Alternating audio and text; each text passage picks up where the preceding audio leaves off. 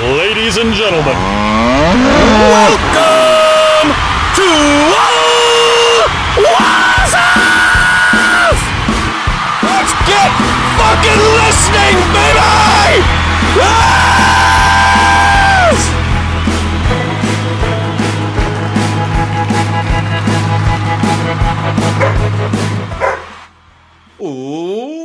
Welcome to Old House. It's me. It's your man. It's your main man. It's Ole Walls, and I'm back. You can see me again.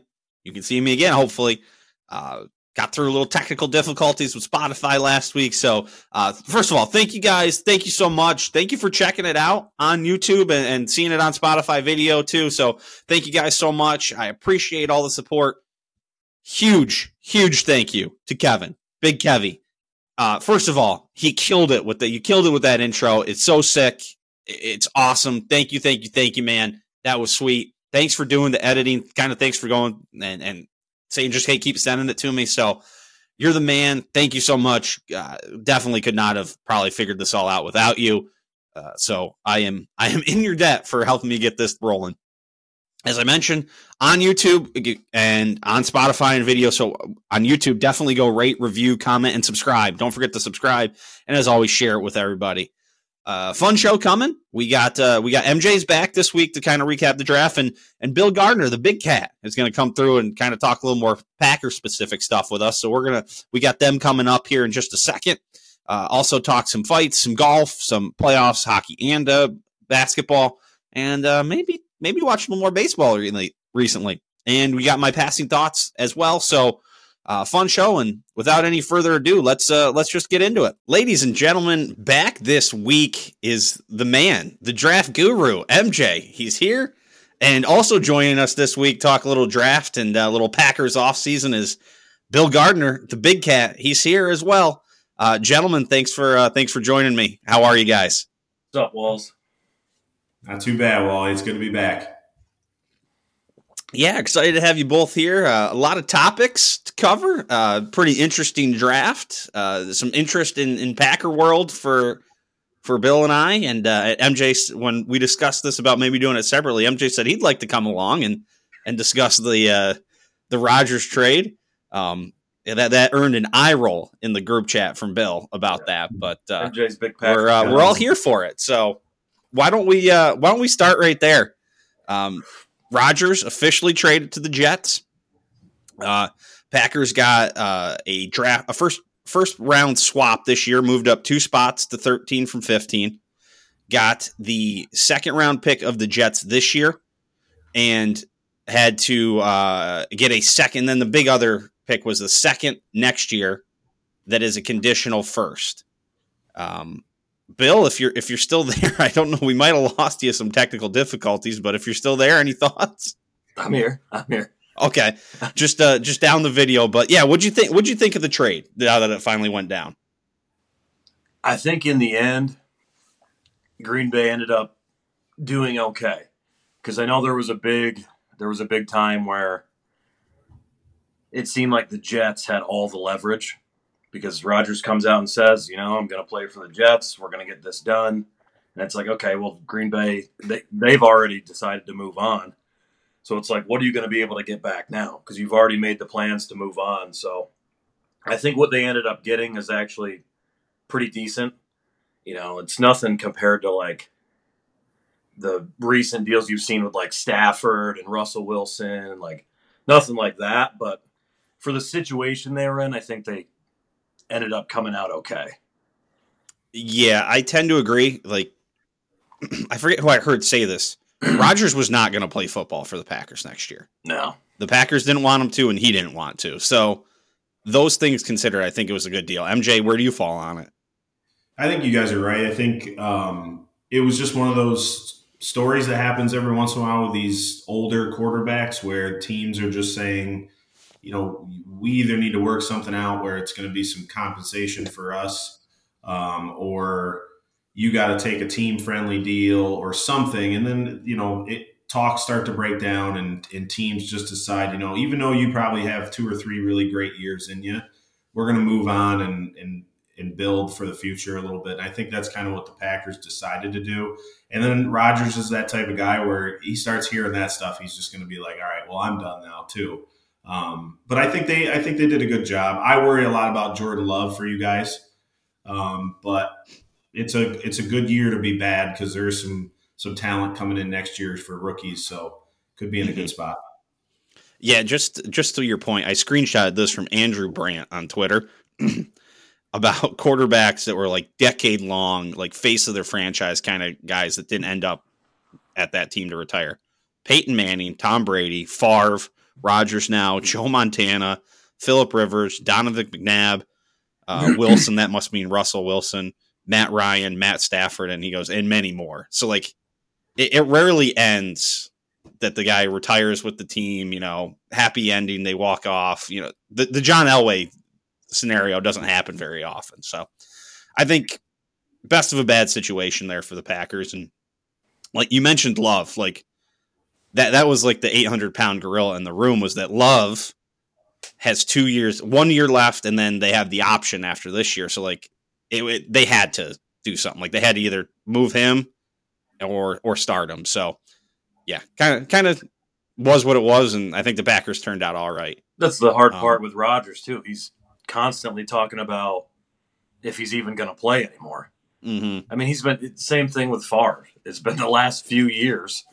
He's, you know, am I going to play? Am I not? You know, I'll make my decision when the time is right. And it's like you never know what he's going to do. And I think just you just get to a point where you gotta you gotta do something. You can't just constantly sit around and wait for him to make up his mind. Um, but I think, dude, I've seen a lot of people who are like because of that stuff there's a lot of Packers fans who are like, "Good, I'm like, good, I'm glad it's Jordan Love time and ready to move on from Rodgers drama and all this stuff." Dude, they're in for a rude awakening. Yeah, I don't. I think he's been so good for so long that people forget how great of a quarterback he is. Like they, what is just expected of him is way better than average, and Love is. I mean, at this point, probably average. I mean, we've only seen him. What's he played like one and a half games? He played Yeah, that game against like the. Chiefs, and then he's been in a couple times when Rodgers gotten hurt. But there's just there's not a lot of sample size there, and people are all like all in on him. And I just yeah. He uh, threw one fucking crossing route that Christian Watson took to the house, and all of a sudden he's the fucking he's the next coming of like. Packers greatness. And when they show his clips, it's that pass. That's all. Yeah. It's just up that on the loop. It's like this is our guy, and he didn't even do anything. Watson's the one that took it to the house. Yeah, he threw. It was like the uh, the Tim Tebow um, pass in that playoff game. That uh, was it. Demaryius Thomas Yeah, took it like sixty yards to the house. It was like a, it was like the exact same play, but in the opposite direction, like a fifteen yard crosser, and you just kind of hit the guy in the in the in the stride. Um, yeah, with Rodgers, you, you brought up a good point. Like this past year, he wasn't good by his standards, but like he was an average NFL QB yeah. like maybe maybe a little better and people wanted to burn him at the stake. And like the only other year that he's had a down year was that like 2019 year he was like just a little off. Like he was still like an upper echelon quarterback. Like you make a good point about what's expected of Rodgers and like when he disappoints it's still like okay. Yeah, a If down year Jordan- for him is a decent year for other quarterbacks. yeah if Jordan Love has a down year there is going to be trouble in Green Bay. um, yeah, so let's move on to, to, to Green Bay's draft, kind of see what uh, you know how they move forward.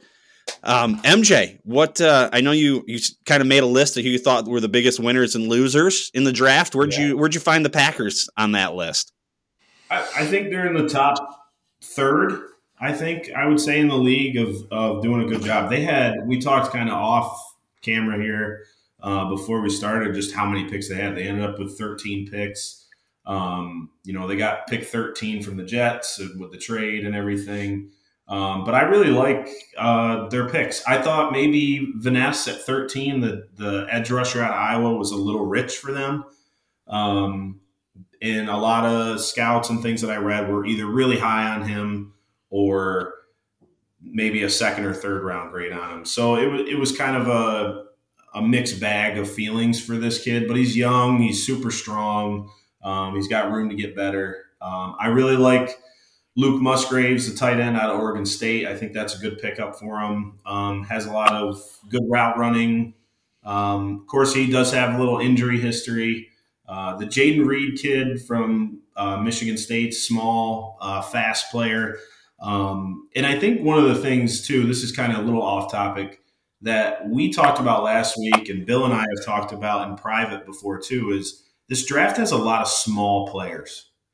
Um, and I think people or, or, fans, at least of their teams, um, I think have been kind of hard on some of their teams picking guys. Oh, this guy's so small and um, dainty, and he's you know he's so so thin. Like there's 168 pound corners going.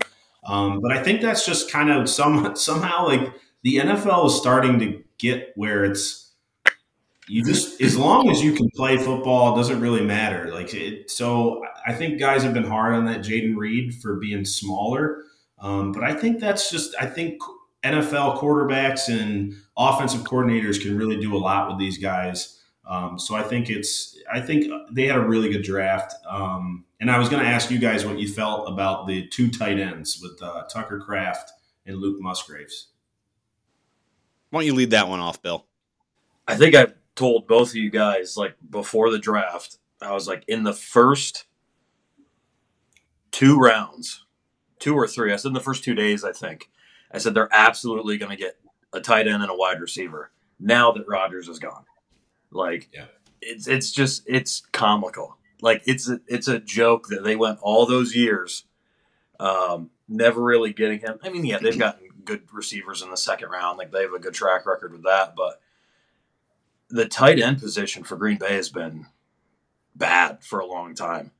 I mean, it's been okay here and there when they've been able to plug a couple guys in. Like the year I think Jared Cook was there. It was a one year thing, but that was a good year for them recently, uh, Robert Tonyan, he had one good year, and then yeah, and then people realized he was exposed. on the field in the red yeah. zone. Like, so it's it's good that they finally addressed like the position.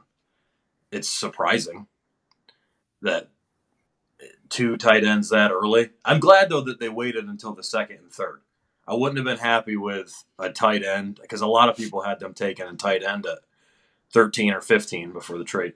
Um, and I think that's just so early for a tight end. Um, I don't think any of them got taken until Kincaid got taken at the almost the end, right? Yeah, twenty five to the oh. Bills. And then I know a lot of people said the Mayer kid was a possible first round. He didn't go to the second, so I think they got good got good value with those tight ends. Um, and then, both to cut you off here just for a second, I think both of those tight ends had some some injury stuff that yeah, yeah. kind of limited their production in their last year. I think the Musgrave and, kid only played like two games last year. Yeah, hurt. Yeah, he and, had a left knee, um, and then Kraft is the uh, he had a knee, a left knee stuff too, but he had right ankle, ankle surgery yeah, right ankle surgery um, and, and missed some time too. So, but they're two different players too. So you guys are getting, you know, one guy in Kraft that's probably more of like your your blocker can go out and get some passes and stuff, but you're also getting Musgrave, which is probably more of your like more of a Kincaid type, where he's going to go stretch the field a little bit more, good route runner. Um, so you kind of can play both those guys at the same time. Um, and kind of give that defense a look like they could be passing, could be running. So I, th- I think it's a good mix for them as long as they can stay healthy and and they can develop. And I, I think it's a really good way to start to build this team back up a little bit because if you find a, a quarterback or if Love starts to really turn around, I think he's going to have some a good team around him. I will say one thing I liked with what they did, and you, you kind of mentioned it there. The the tight ends are very different type of players. And if you look at the wide receivers they drafted, you've got, you know, the Jayden Reed, the smaller guy, you know, a little more speed, maybe some slot guy. And then you get like Dontayvion Wicks and Grant DuBose. I know nothing about them, but they're just different builds of players. They're a little bigger, a little taller. Um, so at least some variety. It wasn't like the same thing over and over and over. The Reed kid isn't a typical Green Bay pick most Mhm. of their receivers are big and lean. Um, I mean, in the past years, you think of like Valdes-Scantling, St. Brown, um, even Watson now. They're all like really tall, lean guys. And Reed's just, he's very small. So it's not like a typical Green Bay pick. But I know like the tight ends are like super, the, they make sense because Green Bay is huge on that like relative athletic score, how they grade these guys. Um, and both of those guys scored like over it's on a scale of 10 and they were nine something. So same with the Van Ness kid. They it's just based off size speed strength and they put this thing together. And all those guys were like what green bay likes. Huge athletes basically. Hmm And Van Ness's got some flexibility to him. I, from what I've read and, and seen, like Yeah. they can line him up on the line, on the edge, or him back to like backer a little bit. Excuse me. And so I think that's a nice touch.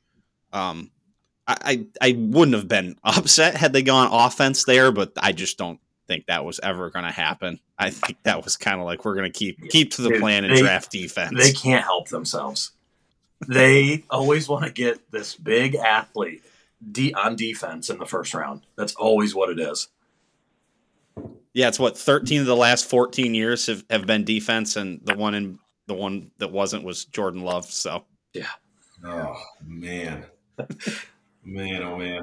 It, hey, in fairness to that point, though, guys, it's a lot harder to find a defensive end or a defensive tackle or a good corner than it is maybe a good wide receiver and stuff. So that could be their philosophy of like wide receiver classes are so deep and you know all this stuff where you don't always get the depth in the drafts in those other positions. So that could be most of their thinking. Yeah, and they've they've All right, had come on, Waldo. success getting uh, offensive guys later. and for the most part, I think they're Sean Clifford, quarterback of the future. Come on. you're just baiting me into it. You're just fucking baiting me into it, aren't you? I don't know what the fuck that pick was. I was shows. I, I wasn't watching on Saturday, and I get a the notification on my phone. The Packers have collect, have drafted Sean Clifford in the fifth round. I was like, what the fuck? And I started doing like research because I was like, I didn't think Clifford was like being touted to go that high. Like, I follow Penn State football. Like, I hadn't read anything about it. So I get looking, uh, and some of the things Clifford was either not part of like the top 400 prospects, definitely never made a top 300 prospect thing. Uh, most the one place I could see that ranked him ranked him like 416, and he went 149th in the draft. So uh, that one boggles my mind. I, I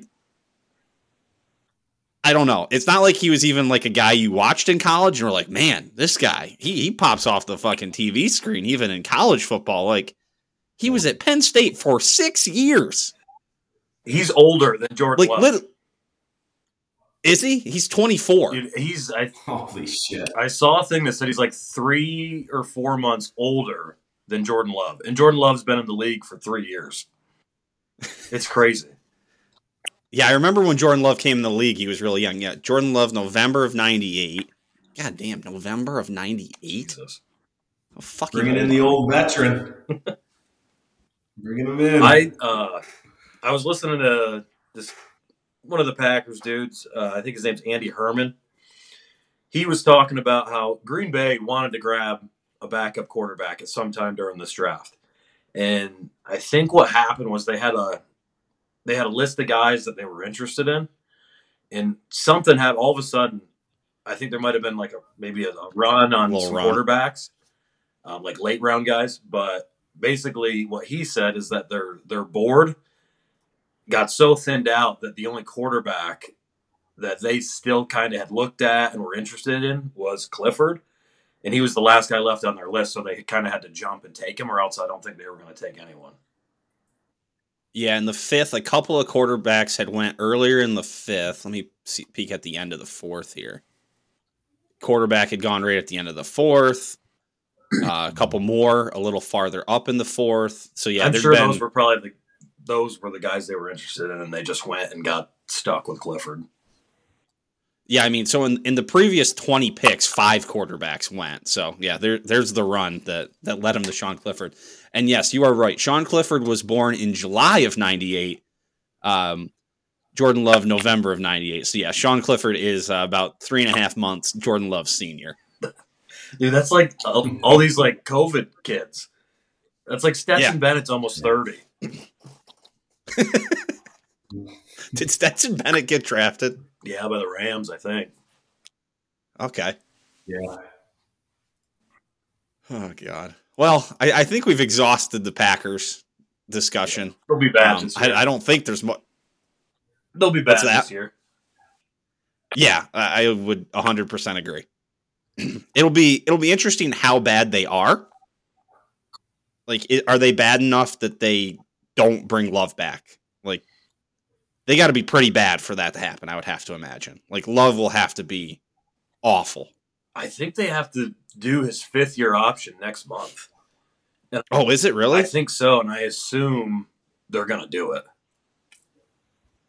So, I mean, I think we're getting at least two years of Jordan Love, no matter how it goes. Yeah. I always figured that- Go ahead. Go ahead. You sure? Yeah, I'm looking for Uh, this here, so I- go for yeah, it. sorry. I was I was just going to say I think picking up his fifth year doesn't really do. It's not going to hurt the Packers. It, you know, it's not like he's making top tier money or anything yet. If you if you're really bad or average and you don't really like what you see this year, maybe you try to go get a rookie next year or bring in a veteran or something. But if you get a rookie next year, start Jordan Love in his fifth year. After four to six games of being bad again, throw that rookie in um, and you know that it could be something like that too. So I don't. I think keeping him isn't like oh he's got to play these next thirty four games. It just has you know he he's probably going to be on the team at least.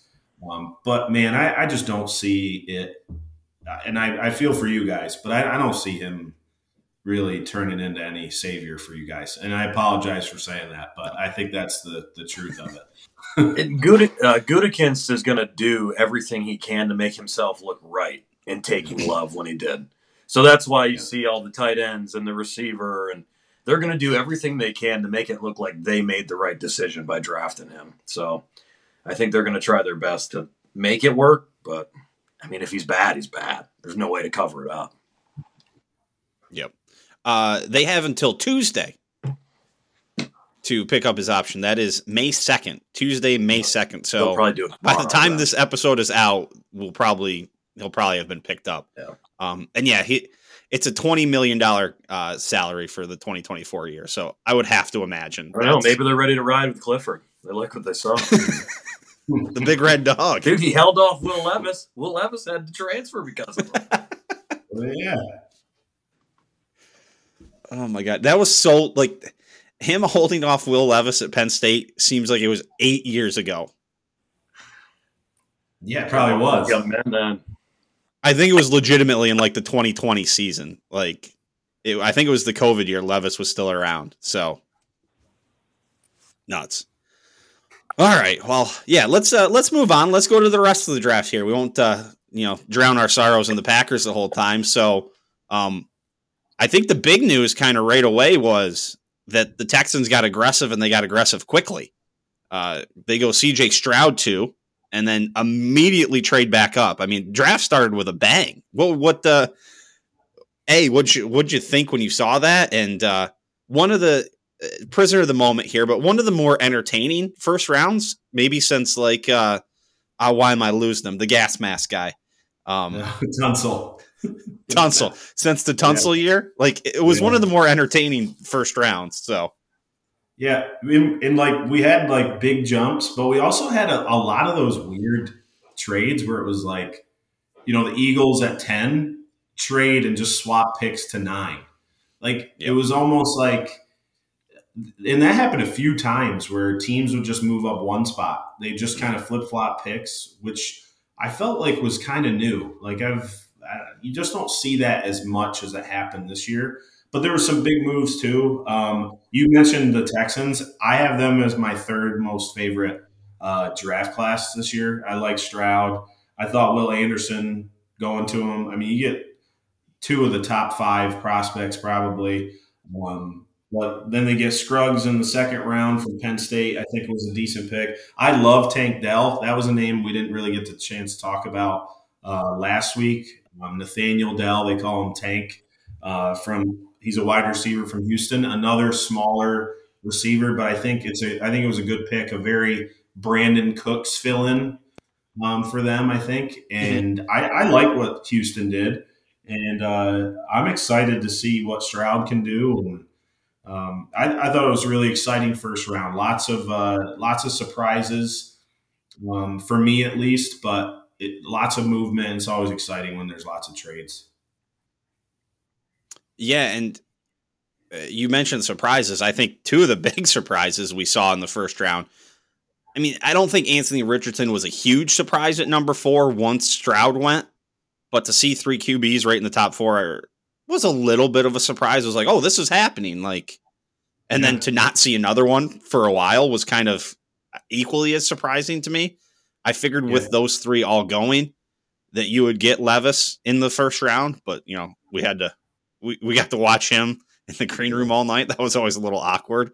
Um, and I was surprised, not so much by Bijan Robinson. I think there was enough out there that I, I kind of knew that was coming, but I was really surprised by the Lions taking Jahmyr Gibbs. Friggin' love it. I love it so much. Like so. Yeah, you said that we're going to be eating that one in the NFC North for a couple years. Yeah, Bill texted me that night and was like, "Detroit's drunk," and I was like, "They might be, but they're getting some good players, man. Like I, I love Gibbs. Like a lot of people think he's like Alvin Kamara."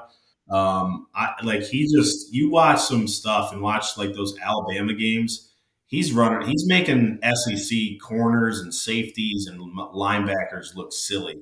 I love that pick.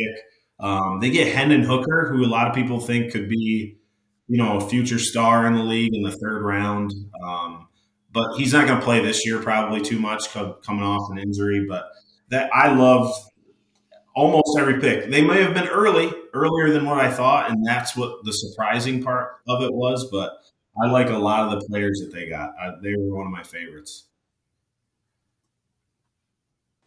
Yeah, Bill, what do you think of the Lions doing that? Seeing how we'll see him in the NFC North here for a, a couple years.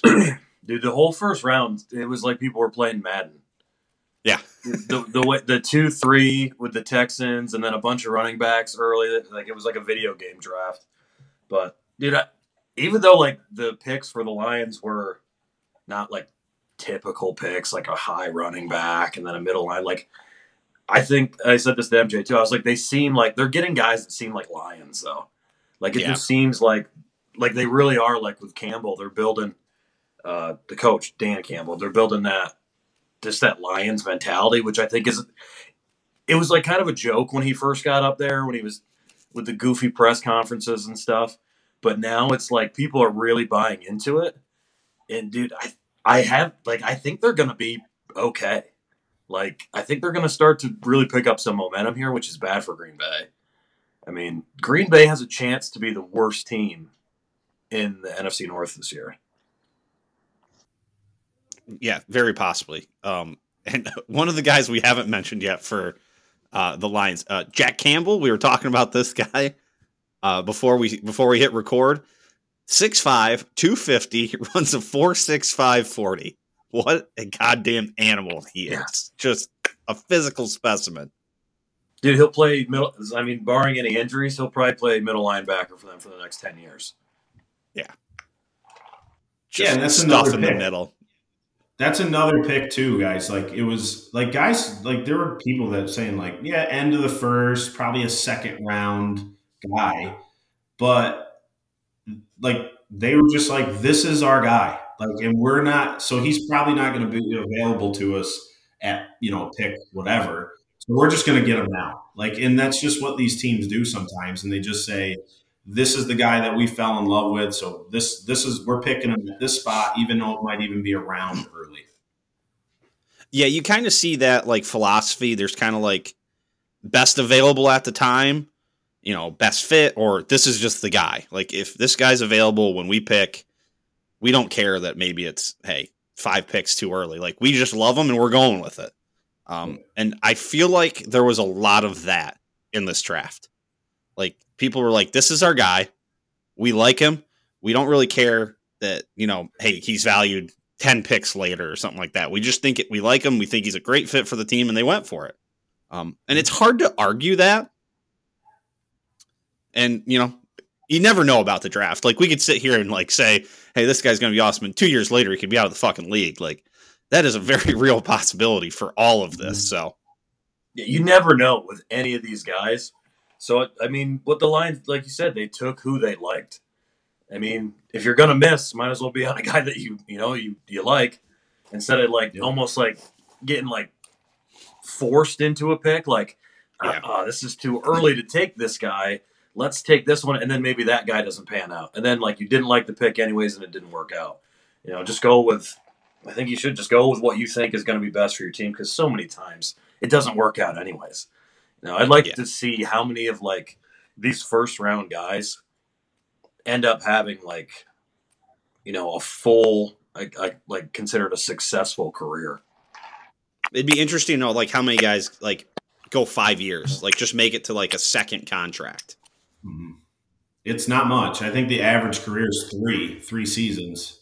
So it's it's not it's not a lot. And like you guys were saying, we won't like I I know a lot of people do a lot of like with grades and stuff. And we mentioned this a little bit, I think last week, Wally, was you don't really know until three or four years out, like how these draft classes really are. So like we, I think we mentioned the Bobby Wagner and the Russell Wilson, like that was people were saying that was a terrible draft class for the Seahawks, and they got like three future Hall of Famers out of it. So like you just Yeah. never know. Yeah, Um, average by round. Round one averages 62 regular season games, which is 3.7 seasons. Yep. Um, round two is 3.3 seasons, three 2.8, four 2.6, five 2.4, six 1.9, seven 1.7. So And your the average is just all the, Just all over the first round half. picks they come with the fifth year option, right? yep. Is it all? I couldn't remember if it was all, if there was a cutoff in the first round So- where there was a fifth year option. a lot of teams, while a lot of teams like what the Packers did, going up and getting Jordan Love a couple years ago, the reason so many teams try to come up from the second round to the late first round is so they can get that fifth year option. So that's why a lot of times you'll see quarterbacks early and then some late, just because teams are like, well, we like this guy, but we don't want to draft him in the second round because if we do it the first round, we can get that fifth year option on a rookie deal. So that's why that's why they do it. Pretty sure that's what the Ravens did with Lamar. They came Yeah. back up at like Yeah. 32, I think. Yeah, he Yeah, was the last pick in the first round. He just got uh he just got paid. Mm. Yes, he did.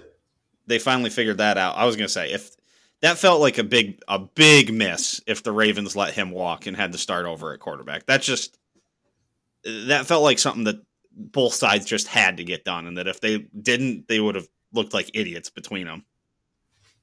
I think so too. I'm a big I'm a big Lamar fan. Like as a quarterback, I think he's a really like talented guy, and I don't know why he gets so much hate as much as he does. But um, I was happy for the Ravens, and I'm not a Ravens fan by any means, but I I I'd like them. Um, but I was happy for for them to get that done. Yeah, yeah. Uh, back to the draft after I took us on a little sidebar there. Um, elsewhere in the first round, anybody you thought was a real big steal? Maybe somebody who was too big of a reach. MJ, what what are your kind of thoughts on kind of that that track? Um, I don't know. I'd say I think it went pretty good. I was going to mention too. I got the first four picks right in my mock draft. I That did. baby. I got the first four players. I thought I was going to look like a genius coming in on this, and then it all fell apart at pick five. Um, but I, I don't know. I think I, I really like the Darnell Wright pick, um, the offensive tackle. He went a little farther up than I thought, and to be honest, man, I think a big surprise was that we mentioned it off off camera. Um, Nolan Smith dropping to thirty and getting to the Eagles after they get Jalen Carter um, I think was a big surprise. And to me, it was the reason I put the Eagles as the my number one team of the draft. I, I just think with the team that they have now, they're trading for D'Andre Swift from the Lions, and um, I, I just there's no real position on the Eagles that are are struggling right now. Maybe some secondary spots, but I thought that was my biggest surprise was how well the Eagles did, and I knew they could, but they delivered, man. And they, I, I just think they did a really nice job, and it makes me like physically ill, physically ill. Um, but I think I think that was my biggest surprise of the first round. Um, what about you, Bill? Did you did you see or hear anything that, that you thought was the the Jalen Carter thing? Him falling to nine when Yeah. I think it was pretty like consensus that he has the most talent out of anyone in the first round, um, and it's a, and a D tackle too. You know, it's hard to find D tackles that are really really good. Um, so for him to drop all, and of course he drops to the Eagles. You know, like things just are, have really just been working out for them lately. Um, that's just it's crazy to me that they that other teams let him fall that far. Um, Yep. And like even who did the Bears end up taking tackle? yeah, they Uh, traded back. The Was ninth pick was the Bears, right? That was one of those one spot flips. No, it No. wasn't Skoronski. Um, I don't have it in front of me right off the top of my head. Went to the Titans. The Yeah. the Bears took Darnell Wright out of Tennessee. Oh, okay, yeah, yeah. Yes, that yes, Uh, yeah, uh, yeah. Like it's crazy to me that the bit so like the Bears didn't need a quarterback, so they sat there and it's like it's almost like why didn't they take Carter? Like why not have possibly the best player in the draft? Um, because they didn't get much out of it. They dropped back one spot and picked up like what, like a fourth or fifth round pick. Yeah, yeah, I can't remember the Like it wasn't but was much at like all. that. So like it's surprising, but I guess they're unless they just had the mentality like we got to protect Fields, so we're getting a tackle no matter what. Um, but it's just it's crazy to me that so many teams passed on it. It's crazy too that like someone didn't maybe try to jump up. Someone sitting in the early teens wasn't like he's still there. Maybe we go grab him. hmm Yeah, and, and a couple of the teams that like let him pass, like MJ and I, we mentioned like Seattle felt like the perfect fit for Yeah. this guy. Yeah. Uh, so that was a little surprising. The Cardinals were there, but I don't know what the Cardinals were doing. They went and got Paris Johnson, highly rated tackle. Um, Yeah. And again, it seems like they are. It seems like the Cardinals were making moves to position themselves to have a bunch of capital to go make a play next year to get up to number one um, for what Drake Maye or Caleb Williams. Like that's what everything about what they did in this draft screamed. We are stockpiling picks and we're going to be ready next year to go get their quarterback of the future. Yep. Um, I think. But they- the then- oh, go ahead. I was just gonna say, and then uh, the Raiders and then the the Falcons passed on him too. I could see both of those places could have could have snagged them. They seem like they weren't in the quarterback market, and then they did other things. So yeah, it was just it was it was funny to see, like we said, the best the best rated guy with the most upside. It seems like kind of fall as you know far as he did. He Se- Seattle really seemed like where he was going to go. He seems like mm-hmm. he would have been a Seattle Seahawk. Like he just Yeah. looks like he would fit that. But I had Either of you uh, guys have any any thoughts I on the had- Cardinals? No, I think you're right. I think you're 100 percent right. I think that's they're giving Murray maybe one more year, and then I think it might be go time. You know, and a lot of times you see this when there's new coaching and new, you know, bosses in the house. Like you, like you'll start to see guys like, yeah, we like him, but we want our guy. If we're gonna go down with this ship, we're gonna get our guy that that we want. So I, I could see them. Uh, I could see them doing that. I totally agree with you. You were on to something else, MJ, and I kind of cut you off. Yeah, there, there was just two picks that I thought were for for like my likes. I thought were a little rich. Was uh, it was Emmanuel Forbes? Remind me, uh, he went in the teens, cornerback. Um, and my other one, while you're He looking went that up, 16 to Washington. and uh, the New York Jets. Yep. Yeah, and the Jets at 15 getting Will McDonald. I liked Will McDonald, but I thought the Cowboys could look at him at 26, and I thought that would have been a little bit of a reach. And him going at 15 was was kind of a just a surprise to me. I guess I, I wasn't ready to hear his name that early. So those were two. I think if you were looking for maybe two names that guys either loved or didn't really even have on boards, I think those would be two in the first round that surprised me the most. I speaking of the Jets, I didn't think there was a shot in hell that they weren't taking Jackson Smith-Njigba right behind the Packers. I thought that was 100% booked in. As soon as the Packers didn't take him at 13, I was like, "Oh, the fucking Jets are going to take him and they're going to give Rodgers the first round wide receiver." Just as like one final fuck you to Green Bay for Rodgers. And when that didn't happen, I was like, oh, okay, I, I, guess I was wrong on that one, but I thought that one was coming hundred percent. I really thought the Jets were going to get a tackle because um, everyone said, you know, you got Rodgers, you got to protect him. But yeah. yeah, the Will McDonald was a little surprising because I guess that's yeah, it it, uh, it didn't. When I saw that, I was like, hmm, I, I'm not super familiar with Will McDonald, but this doesn't seem like where they were going. Like I said, I thought it was going to be wide receiver, and if not, I thought pass pass blocker was I thought the next logical step, and they kind of didn't do either. So, uh, MJ, any other thought? Who who'd you like? You we've mentioned a couple of the the teams you've you've liked. Kind of lay us out some of your favorites. Um, so my my top ten uh, favorites were the Eagles at one, Lions, Texans. We talked about too. Um, I really like Seattle's draft. I thought they did a really nice job. Um, the Buffalo Bills, I think, got a lot better. Uh, Steelers, Giants, and then I have uh, Packers, Cowboys, and Broncos. Even though the Broncos didn't have a lot of picks, um, I like the ones that they did, and those were kind of my my ten teams that I really liked. I didn't think there were many uh, I don't know. They call them losers, but like I said, I don't really know if I'd like to do that just because we just don't know. Um, but those are my teams that I thought really did a good job. Eagles, Lions, and Texans, I thought were far and away the, the top three. Um, but those kind of rounded out the, the bottom there too. You want to talk about your Cowboys? How, how do you feel? How do you feel coming out of it? Okay, so I'll I'll yeah, I do want to talk about them. Um, listen, so the Cowboys have drafted very, very well. I, I, as a Cowboys fan, have been very, very lucky that the Cowboys can draft as well as they do.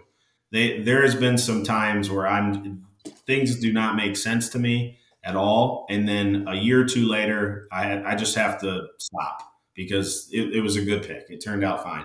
The only one I will say that I was kind of right about was Leighton Vander Esch. I didn't like that pick and he's kind of been meh.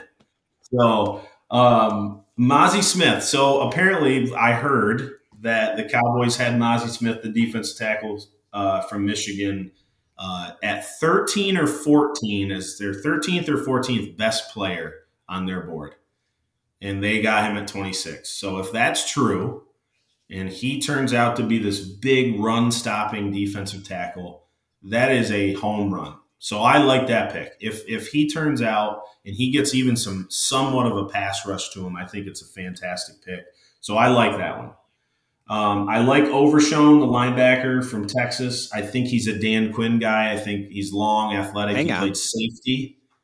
Um, Hang on, you um, skipped somebody. You skipped yeah, the draft pick there. Purpose, all right, I'm, I'm, trying to help the show, Wally. Okay, um, and uh, he played safety moved down to linebacker. Then he got a new defensive coordinator. They moved him more like edge rusher. I think that's like the Dan Quinn guy. Like can kind of cover, can kind of do things. I'm only worried that he's just going to be a special teamer.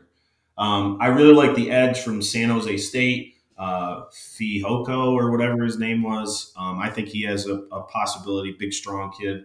Um, but I I did skip one. Tell everybody who that is.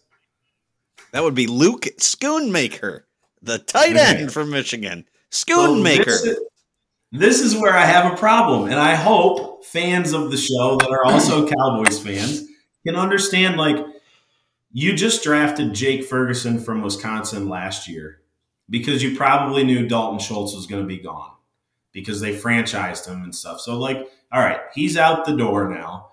And then you get Hendershot as kind of more your receiving tight end. And those guys came along last year. Schultz was injured a few times. They played halfway decent. And you you skip out on some of these really high end tight ends for the seventh, eighth, ninth best tight end in the class. And he's a carbon copy of Jake Ferguson. And he's probably maybe slightly better or could be better than Jake Ferguson. But what do you do with him? So you're either going to cut Jake Ferguson and put this guy in and give up on Ferguson after a year, or you're going to just have just three bodies in there with for what? Like what are we like what is why is that a second round pick? I just don't understand. There was so much more that you could have done there. It just didn't make sense to me. Maybe he'll be a Hall of Famer, but I don't see it. So that one's the only say- one that bothered me. I will say the last time the Cowboys made a pick that bothered you this much, do you remember who it was, Bill? Was it Vander Esch? Nope. No.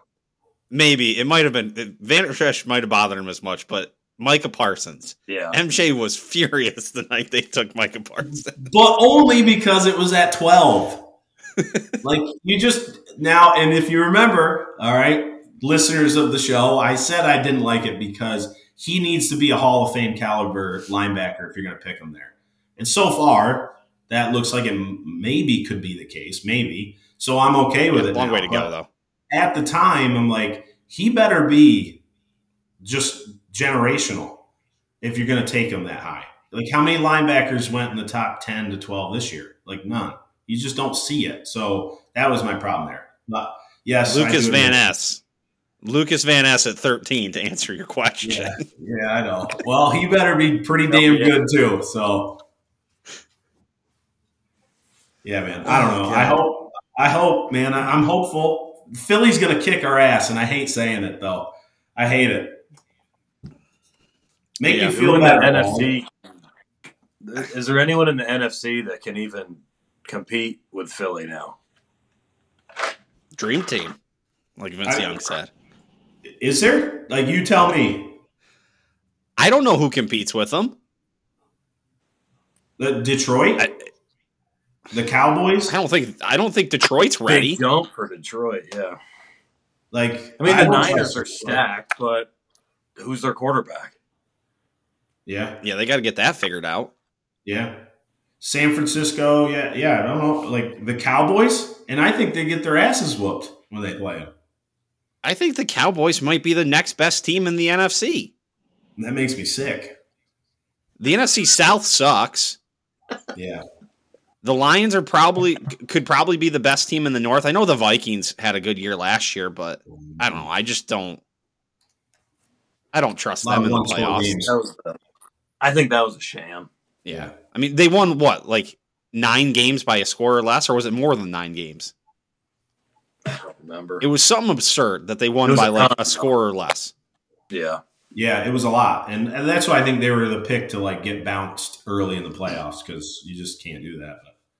I'm pretty sure. I don't know if it was at the end of the season or at some point during the season. They had more points scored on them, like total. They were Yeah. in the negative, um, but still were winning all these games. Yeah, because they got boat raced like two or three times. Yeah, the Cowboys beat the shit out of them.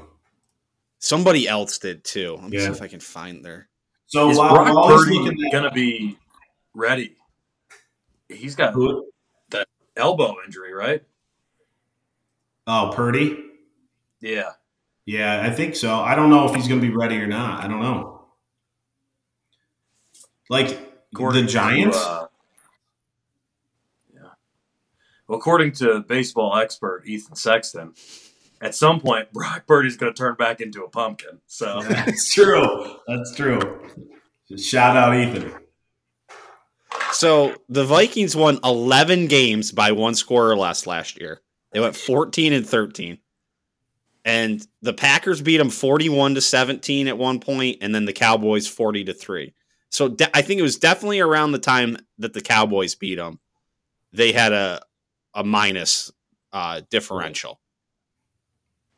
That's and the. Eagles beat them 24 to 7 as well. So,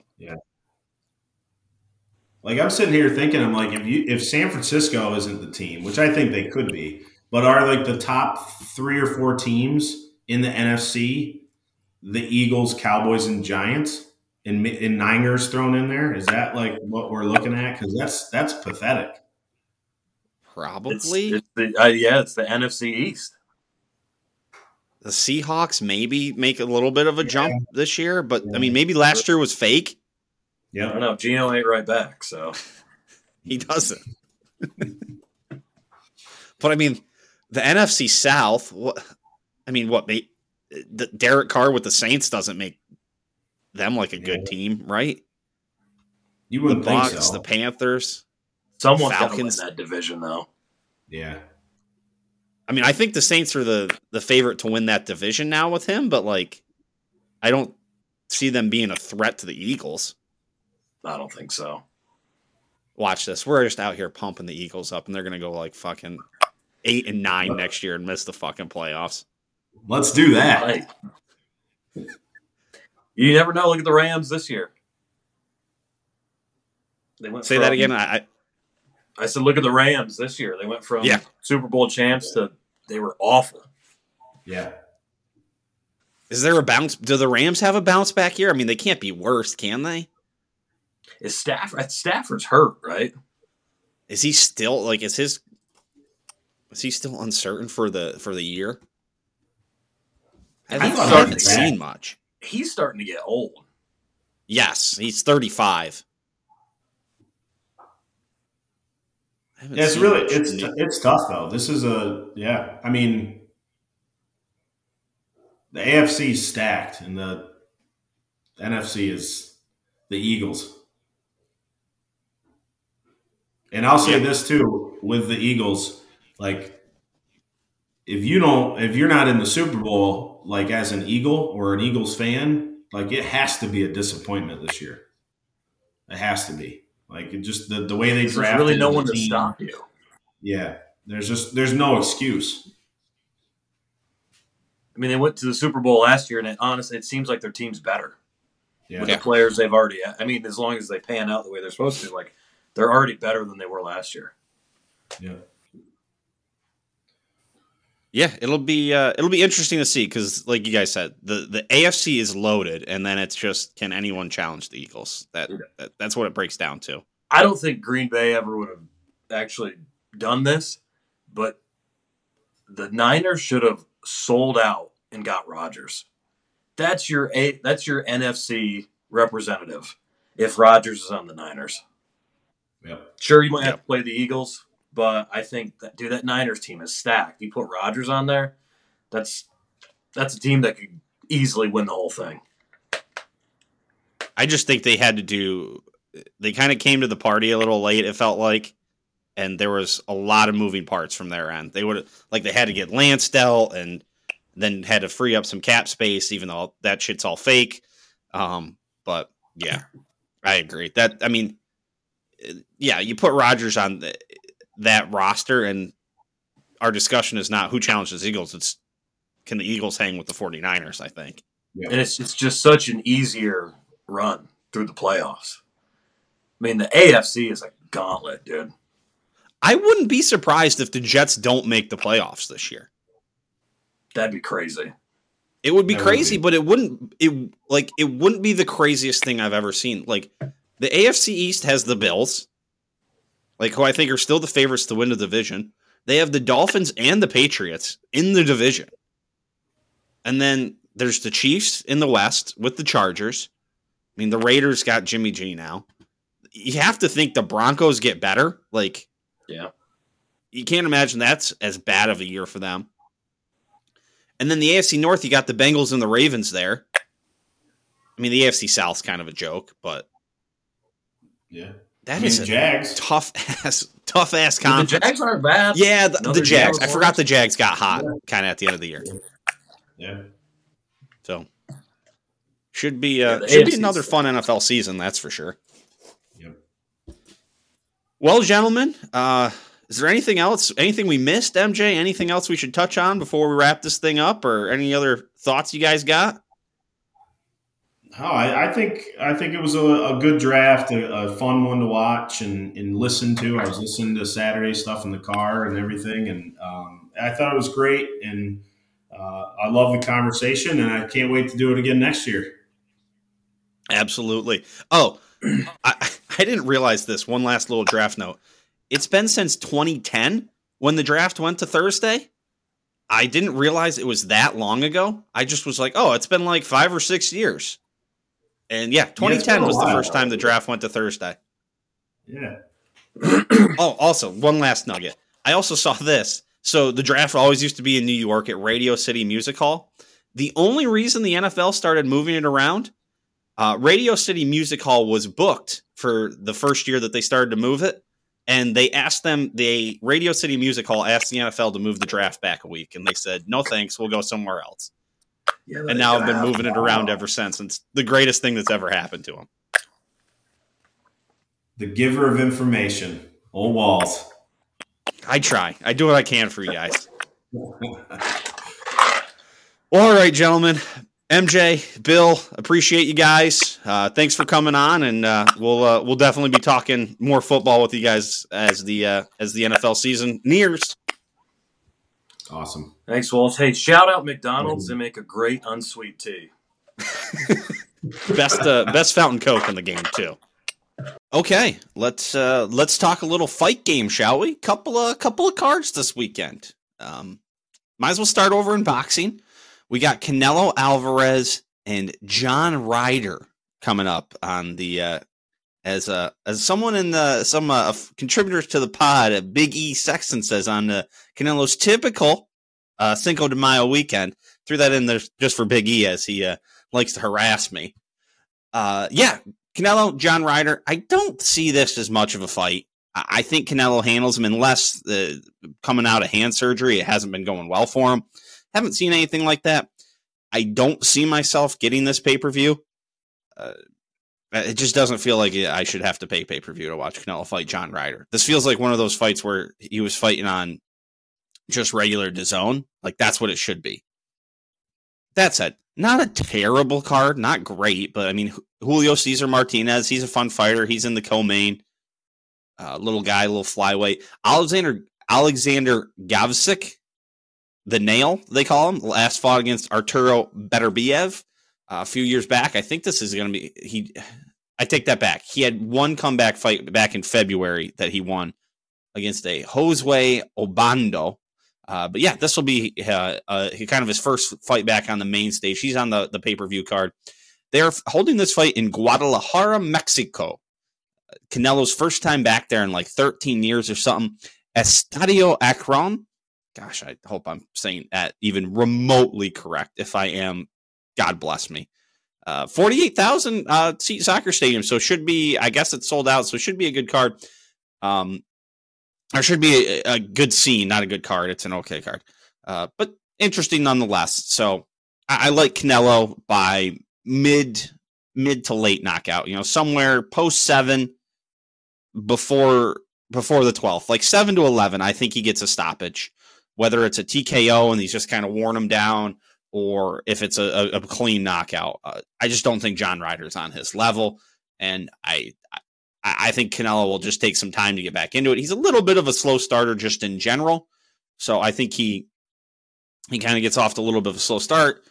You know, had been super active, hasn't fought since September, which is kind of his normal route, May and September. Um, so I think again, sprinkle sprinkle if you would i would sprinkle the like the 7th through 11th for for stoppage tko uh, knockout something like that. I, I don't think it i don't think it goes the distance. Let's just put it that way. Elsewhere elsewhere ufc 288 this weekend. Interesting card here interesting card here. Aljamain sterling defending his title against returning henry cejudo triple c the triple champ he he's back for the first time in almost three years to the day for Cejudo. Uh, where'd that go? I thought I had his stuff up here. I had his stuff up, but yeah, Henry Cejudo coming back. He had retired as the champ after he beat Dominick Cruz, I believe. Let me double check all that. But yeah, he's uh, he's making a comeback. So this is interesting. Like there's very there's a lot of intrigue in the fact that he's coming back to to make this fight and he's going right for the title. Uh, yeah, May 9th of 2020, he defended the title, the Bantamweight Championship, and then vacated it on May 24th of 2020. So yeah, he's coming right back for for what was once his. Um, Sterling obviously has uh, been the champ for a while now. Uh, 785 days. He beat uh, he beat Petr Yan in that crazy kind of the knee was how he won it, but then he ended up beating him again uh, to to kind of prove, you know, that he was he was the champ. So um, Aljamain Sterling, little little note I found just kind of looking him up. Uh, went to Morrisville State College in the hometown of one my father, Craig. So very interesting. Ended up at Cortland. So these guys are both good wrestlers. Henry Cejudo, obviously one of the C's, is the Olympic gold medal he won. Uh, part of his, uh, you know, his Olympic background in wrestling. Obviously, to win a gold medal makes you pretty good at it. So I would have to imagine both guys want to get to the ground. Maybe Cejudo a little bit more than than Sterling. Uh, Cejudo's wrestling background is a little better, obviously. Olympics is a little better than college wrestling, but I would have to think both of them want to get to the ground. So it'll be it'll be very interesting. I don't envision myself getting this fight either. Just looking forward, UFC 289 isn't really speaking to me too much. That's Amanda Nunes and Juliana Pena. That was a good fight though. One of the last times they fought was that she the one who got the like the choke out that was like super crazy. UFC 290's Brandon Moreno. So yeah, the the UFC doesn't have many of the pay per views coming up that I think I'm going to jump on, but you never know. It, God only knows what's running through my mind is those uh as those approach. Um, elsewhere on the card, we got Kron Gracie against Charles Jourdain.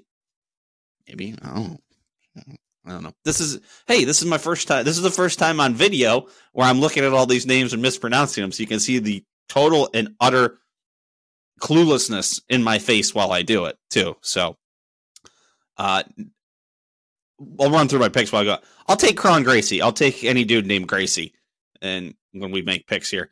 Uh, next up, if another featherweight bout, Movsar Evloev. I don't know. He fights Bryce Mitchell. I can I can announce that one. I'll take Thug Nasty in that fight. Uh, women's fight next in the middle of the card: Jessica Andrade and oh, why? I even looked down before, but then like when I get to him again, it's just like a whole nother thing. Yan Jianan. I, am just going to take Jessica Andrade because I can pronounce that one. Uh, co-main welterweight fight, very interesting here. Belal Muhammad and Gilbert Burns. Gilbert Burns is fighting for the second time in a month. He just fought Jorge Masvidal about a month ago, so that's wild. That's wild. I'll take Belal Muhammad just because he's not coming off a fight one month ago. And in the main event, I'm going to take Sterling. I don't know. He's been active, three years off. Cejudo's Cejudo's not a young dude. I think he's 36 now. Yeah, 36. Just turned 36 not too long ago. Like I'll take I'll take Sterling in this. It's that's a long layoff at an older age. Um, I'll just take the guy who's been fighting. I, I, I wouldn't be surprised if Cejudo beat him, not in the least bit. But I'm just to go with the guy who's who's been fighting. So that wraps up the fighting stuff. Let's uh let's just roll right into the golf while we're at it. Uh, didn't watch much of this. Watched a touch of it on Thursday, maybe some on Friday. Just threw some on. Um, watched none of it on the weekend. Not a bit. Not a bit it didn't speak to me. The Mexico Open was not speaking to me. The field was not strong, but you got two strong players to come out at the top. Uh, Tony Finau wins 24 under for the weekend for Tony Finau. Uh, he was hot on his heels, was one Jon Rahm, who fired a Saturday 61. So he's playing some some good golf still. Uh, Tony Finau, that is his sixth PGA Tour win now. Um, after you know kind of in the 2021, it was like, oh, he's only had one win. He has only had one five wins since 2021. Northern Trust in 2021, 3M in the Rocket Mortgage last year. Houston Open at the end of last year. So not that said, he's not winning like big dick events. like he's winning uh, the Northern Trust was that was a playoff event. But I mean the 3M, the Rocket Mortgage. I mean the Rocket Mortgage. He outlasted Patrick Cantlay and Cameron Young. Um, so those are those are players. Taylor Pendrith, and then Mexico Open. He, he outruns Jon Rahm. Like he did. Like it would been pretty easy for him to fall to Jon Rahm. Uh, he sh- he he bested Jon Rahm on the day. He shot a five under. He was two shots clear around the start, and he finished three shots clear. So that was a good a good showing. A little Sunday sixty six, not bad. 65 on Saturday. So 65 66 on the weekend. Uh, not much to complain about. Pair that with a, a 64 on Friday and a 65 on on Thursday. That's good playing, man. Uh, we're heading into the Wells Fargo this week. So we got an elevated event. So I'll be back and I'll be interested in that one. And then we're just two weeks away from the PGA up in Oak Hill. So we have the Wells Fargo this week. I forget what the where was it? It's uh, the Byron Nelson at next week. Uh, TPC Craig Ranch. I think they don't like. I think people don't in the golf commentating world don't don't speak highly of that place. But yeah, then the PGA at Oak Hill uh, in a couple weeks. So yeah, big tone, big tone. Um, elsewhere in the golf world, some good karma out there in the golf world. Let me find the find the thing here. Oh goodness. Um, Alejandro Tatsti uh, was one of the six guys penalized for the wrongful use of a shuttle at last week's KFT event, Korn Ferry Tour. I talked about that. Um, he got an invite into Vedanta. Is that what there is that is that what he Vedanta? No, that was not this. I don't think. Let me double check. Again, it helps if you don't watch the golf. Oh yeah, it was this. He got he got into this event and finished T10. Alejandro Tatsti. Sunday 64. Good playing on Sunday. Saturday 71 after he made the cut. 67 on Thursday. Yeah. So, oh, geez, shot 69 on Friday, on Thursday with a uh, of the double on the eight par five 18th. Yeah. So he gets in T10, 150 grand, and because of that, he's into Quail Hollow. Golf gods, the golf gods giving some love. The golf gods are out there giving some love to Alejandro Tosti. Is that it? Tosti, Tosti, Tosti, Alejandro Tosti. I'm rooting for him. Hope he plays well. Hope he plays well. Uh, elsewhere in the sports world, kind of moving on from the golf, we got the Kentucky Derby this weekend. Uh, I apologize, I didn't have anyone on to talk about it. We'll, we'll have somebody on to talk. It's one of the horse races this year. Um, just looking at some names uh, of of you know the contenders. Forte seems to be the favorite. He's five to two. Tapit Trice is next in line. Now, this was the name that was really speaking to me when I looked at the list. Angel of Empire. He's eight to one, so not the favorite, but he's a favorite up there. Uh, a couple other names out there I liked. Lord Miles really, uh, really caught my eye. Rocket Can, Major Dude. Where was the one I really liked? Sun Thunder. Really like Thun Sun Thunder. Sun Thunder, Major Dude, Rocket Can, Lord Miles, and then yeah, Angel of Empire. Parlay those. Parlay those, or throw them in a box. Throw them in a. a how many did I make? Like seven. It's like a hundred and twenty dollar box. Do that. Take them. Do it. Do it. Uh, what else is going on in sports world? We have the Stanley Cup playoffs. There was quite the event last night. The Bruins, the Bruins choked it away. I think I said last week, oh, they're up 3 1. They should be moving on. Da, da, da, not so much. Not so much. The, the Bruins will not be moving on. They lose last night in overtime 4 3 and lose the series 4 3 after being up 3 1. Set a record for points and wins in the regular season. And uh, I think it just goes to show that hockey is unlike maybe even even unlike the NBA and that the regular season can the teams that win a lot just sometimes just get beat early in the playoffs. I don't know. I'm I'm just doing this off like my dumb memory. I feel like I hear about this every once in a while that there's just great teams that get knocked out of the playoffs very soon, and it just happens consistently. So, so yeah, the Bruins are out. What else we got here? So we have one series left. The Devils uh, of Deep Dish fandom have have a game seven. I believe that is tonight. Yep, game seven tonight. Devils and the Rangers in New Jersey. Be interesting to see how many Rangers fans there are in, in that building. Um, they will face Carolina in the second round. Carolina took out the Islanders. The Maple Leafs take on the Florida Panthers, who beat the Bruins. And then over in the West, the the Kraken they took out the other number one seed, the Colorado Avalanche. Or I don't know if that's the other number one seed. They do it funky. There's like two ones in each side. Um, that was one of the ones. That was the wild card one beat the one Avalanche. I forget how it works. Let me see if I can pull up the records real quick.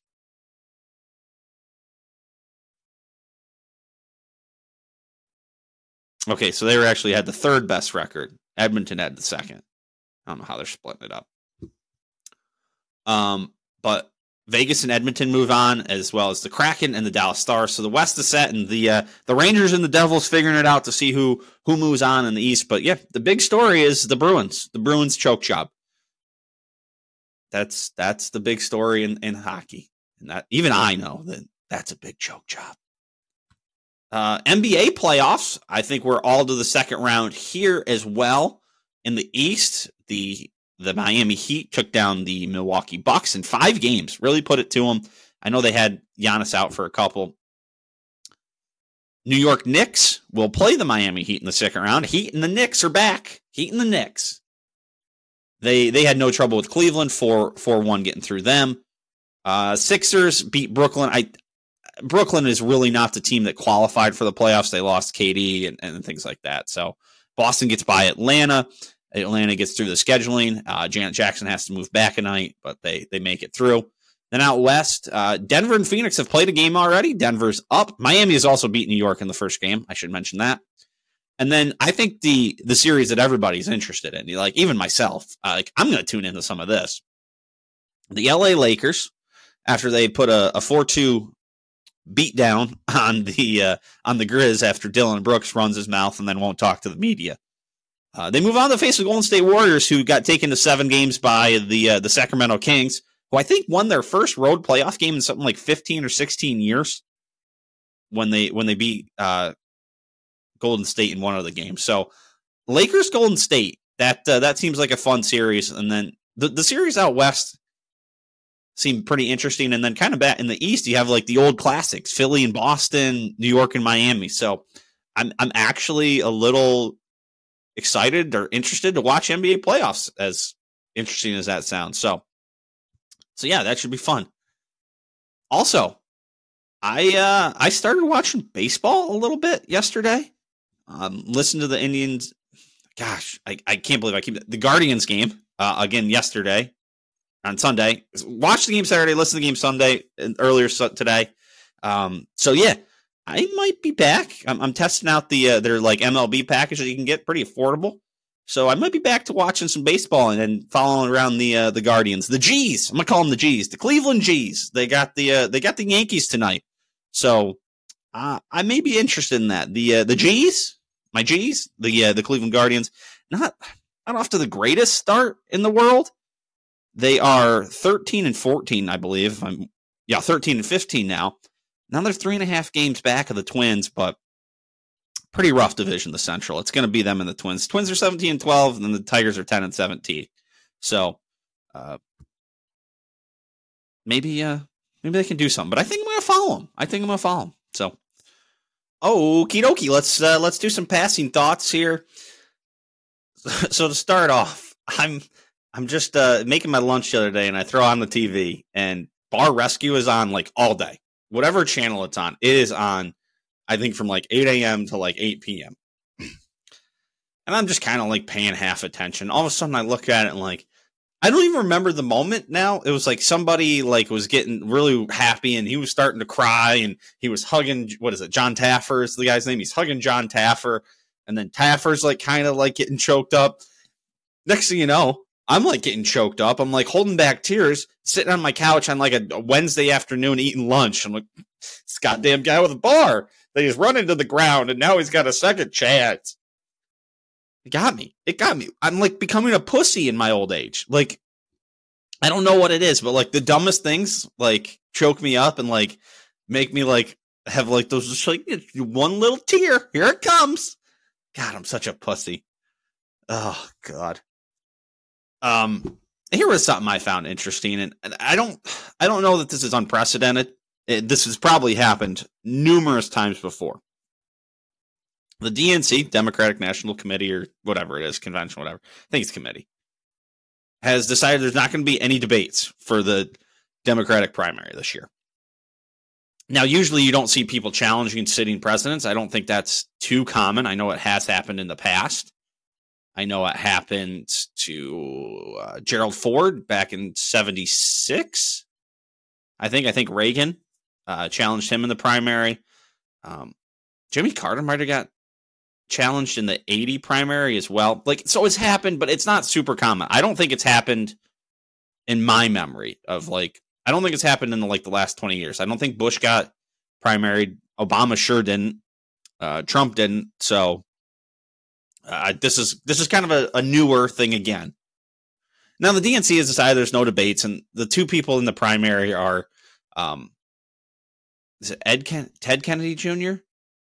Robert Robert Kennedy Jr. He's RFK's son. His uncle was John Kennedy. His father was Robert Kennedy, RFK. Who both of whom were were assassinated and Marianne William Williamson. Is it Williamson? Um, either way, the the DNC has decided there's not going to be any debates. I mean, probably pretty obvious why Joe Biden's not of the greatest uh, mind, uh, not of the soundest mind. That's for sure. Um, but I think it's probably a bad precedent.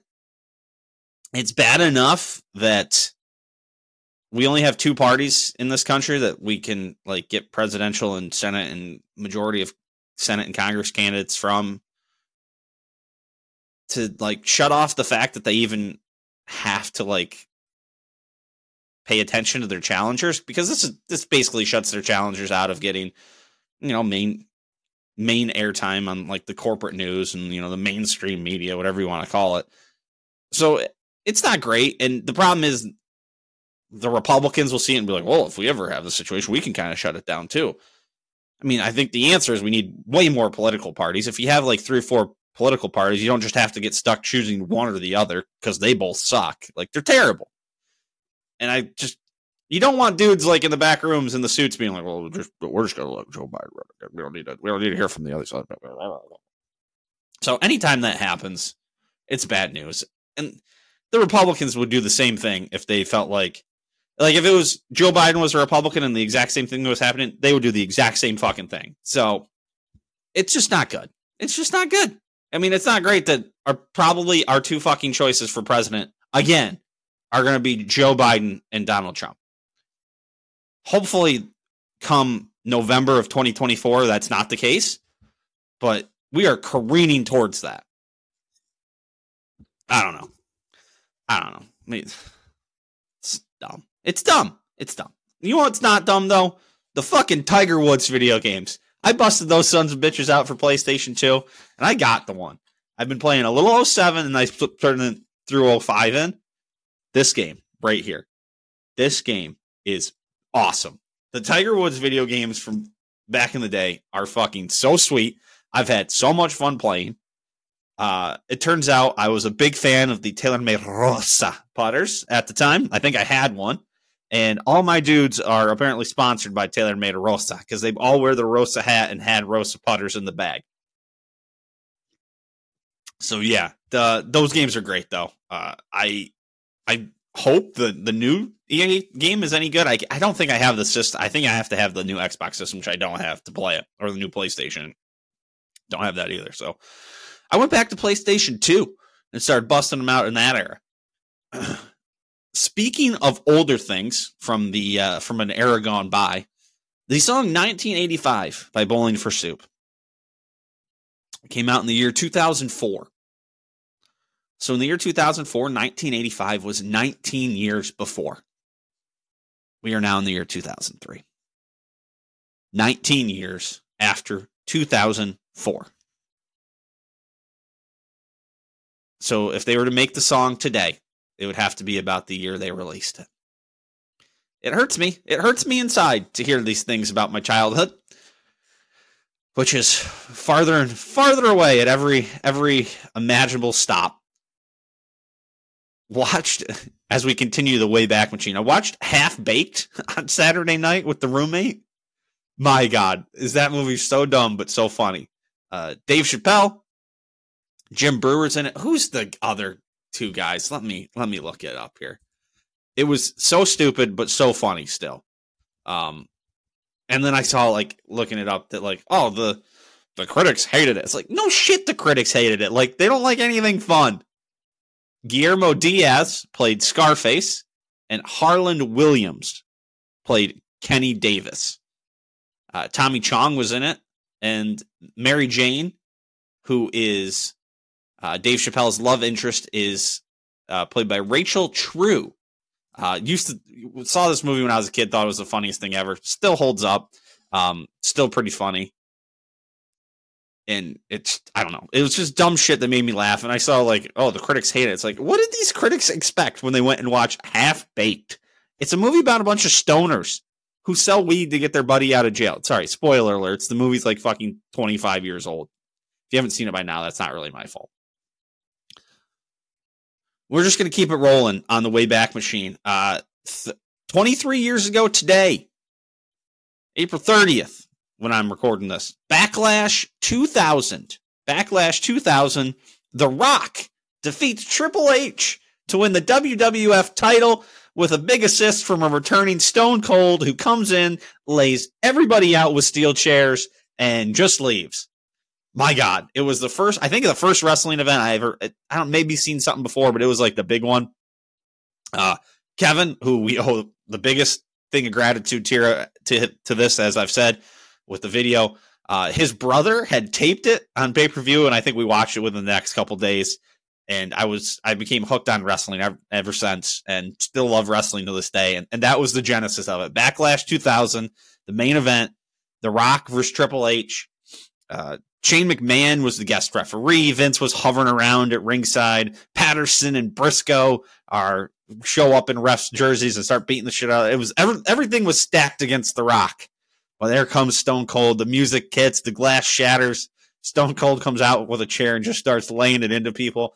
My favorite part Stone Cold hits Triple H with a chair, and then Pat Patterson comes in. Stone Cold gets him, hits a spin move right into Briscoe, and JR on the call is fantastic. It's Patterson, Briscoe. It was, it's the best. It's the, it's my favorite wrestling match ever. I, I know it's pure nostalgia, but whatever. And, and other things that make you feel old. Shane McMahon is now 53 years old, which is the same age Vince was in 1998 at the start of the Stone Cold feud. So, so there you have it. Uh, a couple other things here. Uh, first off, Like a Prayer by Madonna is an absolute fucking jam. Just banger. Absolute banger. Also, saw this over the past week as well. Where did it go? In 2018, after Patrick Reed won the won the Masters, he bought himself a $450,000 Porsche 911 GT2 RS had a master's theme paint job, like a, a green, and had yellow calipers, whatever that means. It ended up on a salvage website with just 360 miles on it. I guess the mm-hmm. VIN matched, and it looked just like it. And it was pretty messed up. So, very interesting. Did Pat Reed crash his car? Like, what went on? that was reported by Joe Pompliano. He's got a good follow. He's a good follow on like Instagram and Twitter. He he posts like some interesting things. I think he's who I got uh, the the little the little nugget about um, the the draft moving. I'm like 99% sure. He did a cool thing on um, Wrexham and uh, I I'm looking at him right now and I can't see it. Ryan Reynolds, Ryan Reynolds, and the guy from Always Sunny, how they bought it. I'm I'm interested in that. I want to watch that docu series now. Um, but yeah, he's a good fellow. So yeah, Pat Reed maybe totaled his his Porsche 911. I haven't seen anything more about it, but it's out there. It's out there. Let's uh that's that's all I had though. So let's go wrap this thing up. We're just gonna keep it rolling. We're gonna do it in one video. I'm not cutting.